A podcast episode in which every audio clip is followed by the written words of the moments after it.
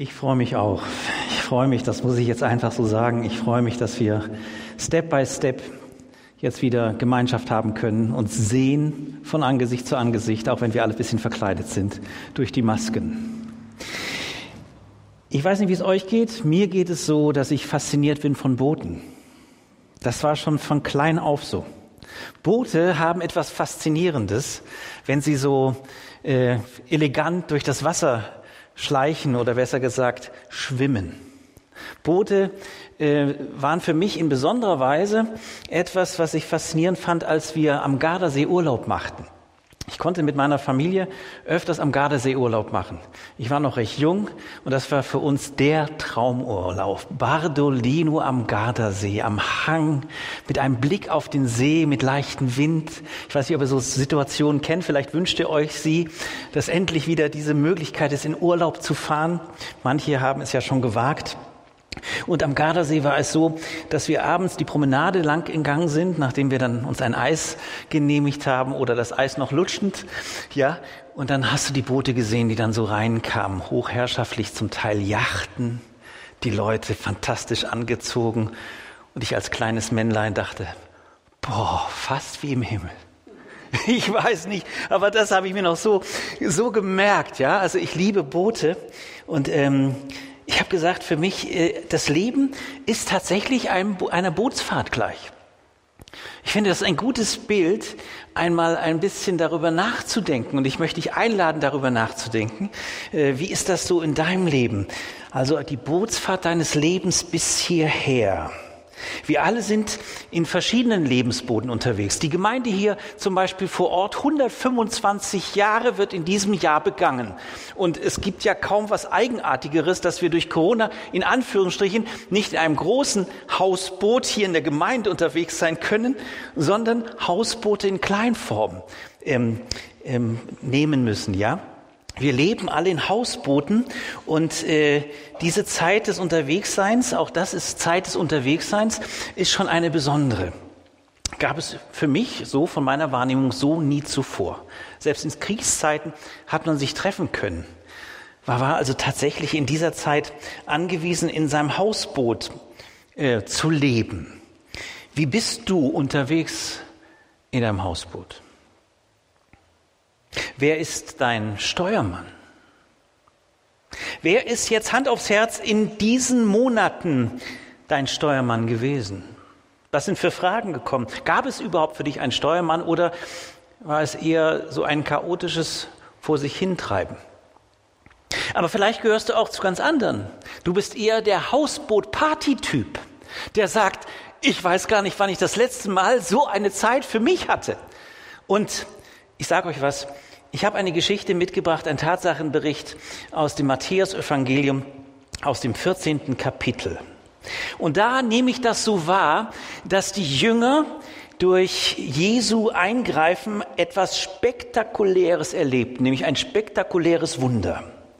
Da tatsächlich, da wurde tatsächlich eine Brotvermehrung von Jesus in Vollmacht geschenkt. Fünf Brote und zwei Fische wurden so vermehrt, dass 5000 Leute, also die Männer gezählt und dazu kommen noch Frauen und Kinder dazu, satt wurden davon.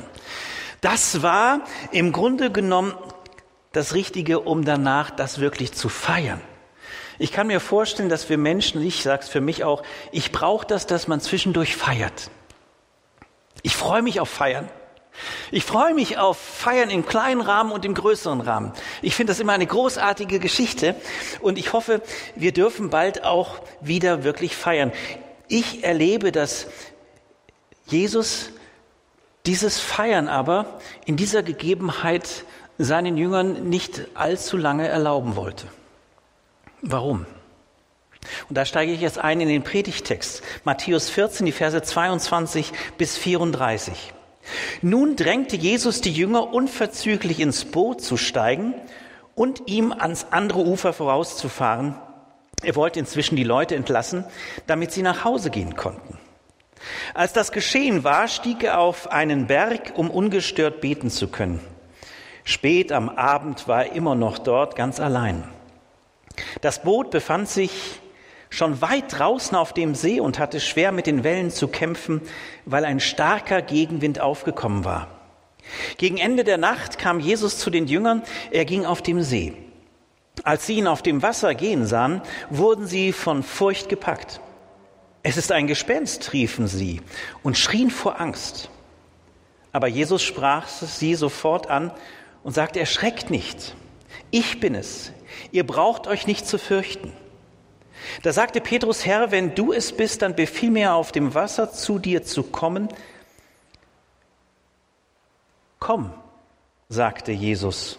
Petrus stieg aus dem Boot und ging auf dem Wasser auf Jesus zu. Doch als er merkte, wie heftig der Sturm war, fürchtete er sich. Er begann zu sinken.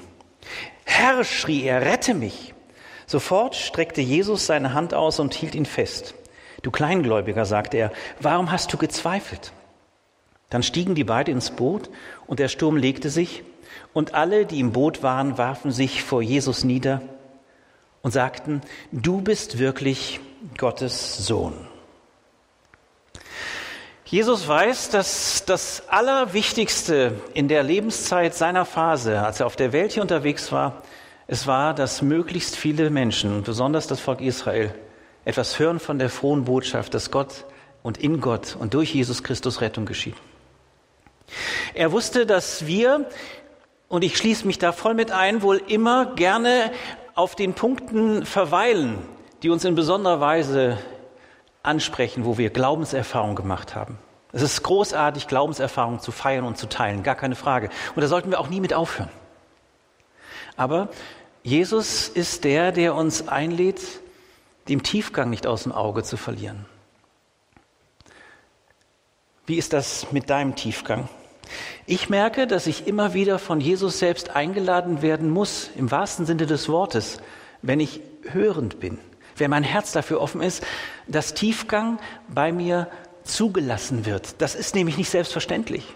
Unsere Zeit ist meines Erachtens eine ganz starke Zeit des dass man abgelenkt wird, dass man unterhalten wird, dass dieser Unterhaltungswert natürlich auch hochgehalten wird, aber Tiefgang, Tiefgang, so wie Jesus es uns eröffnen möchte und über uns zu anderen hin, eröffnet sich ganz anders. Und das erlebe ich in diesem Bericht, dass das sein ähm, seine Ausrichtung blieb.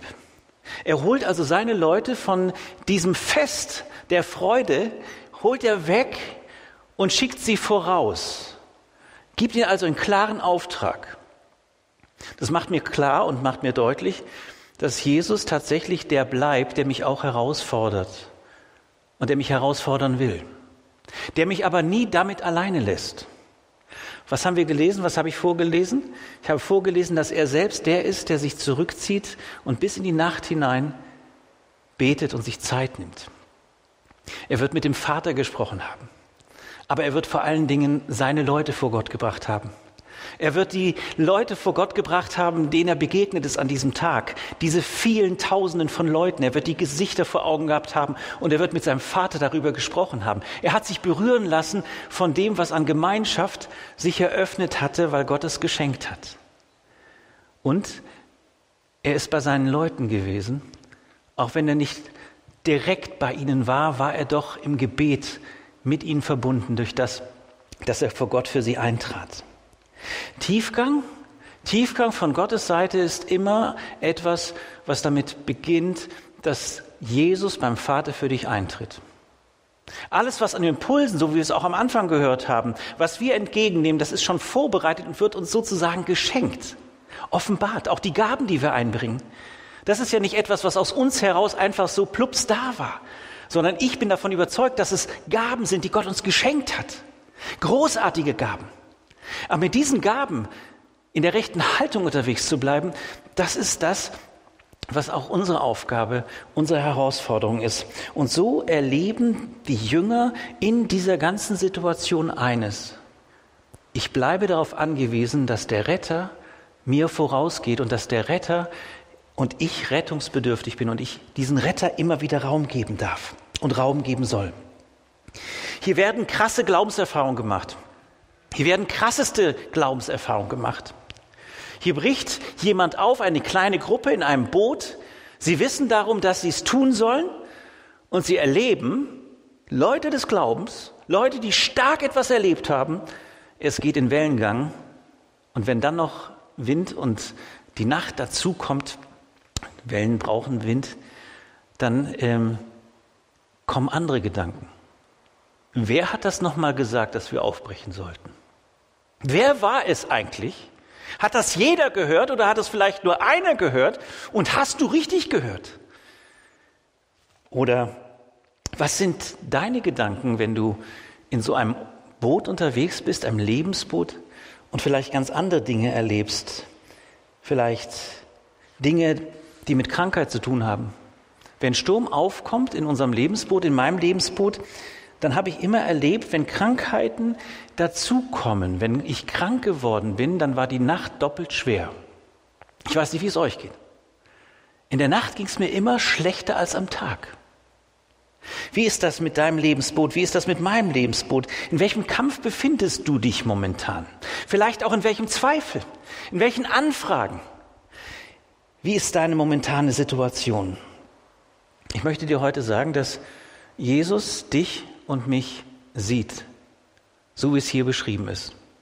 Und dass wir ja wissen, dass er nach Kreuz und Auferstehung zum Vater gegangen ist, dass er beim Vater genauso wie er für seine Leute damals eingetreten ist, dich und mich im Blick hat.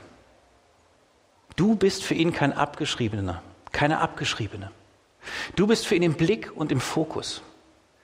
Dein Leben ist ihm ganz alles, alles wert. Und so macht er sich auf den Weg und ich glaube, dass er sich so auch zu uns hin neu auf den Weg machen möchte und es tut. Wenn wir ihn erkennen. Wenn wir ihn erkennen. Manchmal sind wir so dermaßen abgelenkt, ich sehe das in meinem Leben. Ich bin so beschäftigt mit anderen Dingen. Ich bin so beschäftigt mit Sortieren oder sonstigen Tun, dass ich sein Hineinkommen, sein vorsichtiges Hineingehen, dass ich es nicht wahrnehme, sondern mich über andere Dinge aufrege, über andere Dinge erschrocken bin und ihn gar nicht darüber wahrnehme. Wenn Jesus kommt, dann ist es wichtig, dass ich die Angst ablege. Und wenn Jesus kommt, dann gibt er sich zu erkennen. Dann eröffnet sich ein Wort des Friedens. Dann eröffnet sich, dass ich merke, ich bin wirklich angenommen. Ich muss mich nicht erschrecken. Ich weiß nicht, vor wen du dich erschrickst. Es gibt so viele Dinge, vor denen man sich erschrecken kann. Wenn Jesus kommt, dann sagt er zuallererst, fürchte dich nicht. Und ich möchte dir das heute sagen. Ich möchte dir das heute sagen. Ich möchte dir das weitergeben, weil ich es selbst für mich auch wieder ganz neu in Anspruch genommen habe. Der Vater, der Vater ist der liebende Vater, den Jesus bringt. Er kennt ihn. Er weiß darum. Er sieht, was du brauchst, was ich brauche. Und er führt aus der Enge in die Weite. So ein Petrus muss diesen Schritt machen und ich weiß nicht, ob du vielleicht in so einer Situation bist, dass du unsagbar dich eingeengt fühlst. Vielleicht beruflich, vielleicht im persönlichen Bereich mit Menschen. Ich lade dich ein, dass du in, dich in die Weite führen lässt und diesen Schritt wagst, aus diesem Hausboot rauszugehen und bewusst zu sagen, ich gehe Jesus entgegen, weil er mir entgegenkommt und weil er sagt, komm, steh auf. Bleib nicht in der Starre, die im Moment gerade in dir ist fürchte dich nicht, sondern komm auf mich zu und geh mit mir. Das besingen wir, das feiern wir, darum beten wir und wir glauben das. Physikalisch ist das nicht zu erklären, was hier vorgelesen wurde, gar keine Frage, aber im Glauben, im Glauben zu nehmen, im Glauben zu fassen, eröffnet mir die Möglichkeit, tatsächlich etwas zu wagen, was ich selbst mir nicht zutrauen würde. Wag es mit Jesus, das gab mal ein Lied, das so hieß, wag es mit Jesus, was deine Not auch sei. Ich lade dich ein, das zu tun. Und ich lade dich aber auch ein, ähm, deine Füße auf diesen weiten Raum zu halten. Dass da, wo Menschen dich einengen wollen, da, wo du dich selbst einengst, wo deine Geschichte dich wieder erholen will und von vorne kommt, dass du dich einladen lässt von Jesus, der sagt, lass nicht zu, dass diese Enge wieder Raum greift in dir sondern nimm meine Weite in Anspruch. Das hat damit zu tun, dass ich dann denen, die im Boot geblieben sind, nicht den Rücken weiterkehre, sondern in dieses Boot mit Jesus gehe. Jesus mich begleitet. Jesus hat die, die im Boot geblieben sind, nicht außer Acht gelassen. Das ist mir in, der, in dieser Geschichte nochmal ganz neu wichtig geworden. Sondern sie gehen zusammen zurück und erleben in der Gemeinschaft ein ganz Neues. Nämlich ein Neues der Liebe Gottes zu einem jeden Einzelnen, der die Naturgesetze in Händen hält, der die Macht hat, der die Weite kennt, der weit macht. Er ist wirklich Gottes Sohn. Das haben sie bezeugt. Du bist wirklich Gottes Sohn.